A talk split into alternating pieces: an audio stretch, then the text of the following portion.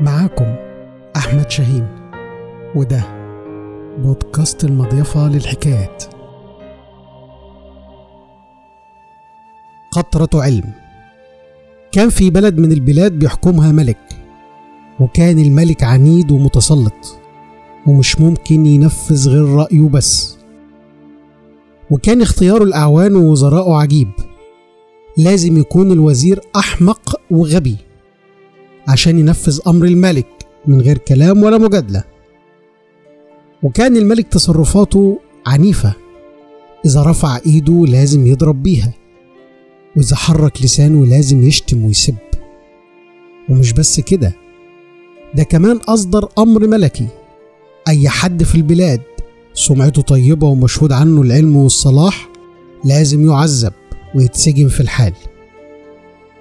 وكان في المدينة حكيم مشهور عنه الحكمة ورجاحة العقل. ولما وصل للملك الظالم سيرة الحكيم غضب غضب شديد، وقال: إزاي يكون في مملكتي راجل حكيم وفاهم وكمان سمعته طيبة؟ وأمر الملك الوزير الغبي إنه يقبض على الحكيم ويجمع الناس علشان الملك ينظر في أمره ويعدمه ويخلص منه. وفعلا قام الوزير الغبي بالقبض على الحكيم وقدمه للملك وسط جمع كبير من الناس. قال الملك للحكيم: أنا سمعت إنك بتدعي معرفة كل الأمور. قال الحكيم: أنا عمري ما قلت إن أنا عارف كل شيء، أنا معرفتي وعلمي قطرة في محيط علم الله. قال الملك: آه شكلك مش عارف حاجة، ومع كده بتتبجح وسط الناس وتقول إنك عليم وحكيم. طيب اغطس في قطرة علمك الصغيرة، وعاوزك تقولي إجابة لسؤالي. قال الحكيم: اسأل يا ملك الزمان.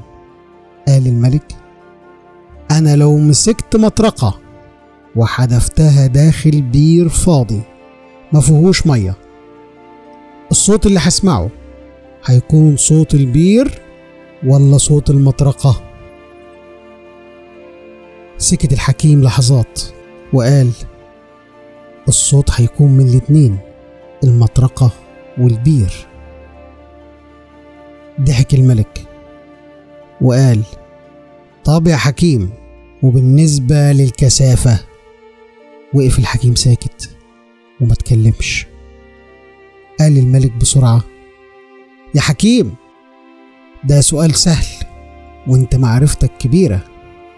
وفي اللحظة دي قال الوزير في نفسه: أنا لازم أجاوب على سؤال الملك علشان أثبت للملك إن أنا جدير بالمنصب، وأغلب الحكيم وأقرب من الملك أكتر. اتقدم الوزير الغبي ناحية الملك وأمام كل الناس، وصفع الملك على وجهه وقال: يا مولاي، دي إجابة سؤالك.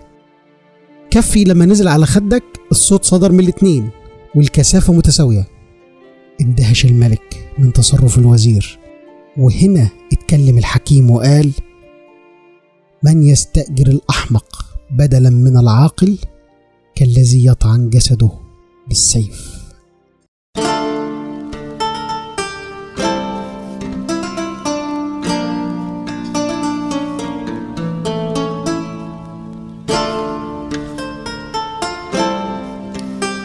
حكايتنا خلصت، مستنيكم الحكاية اللي جاية في المضيفة.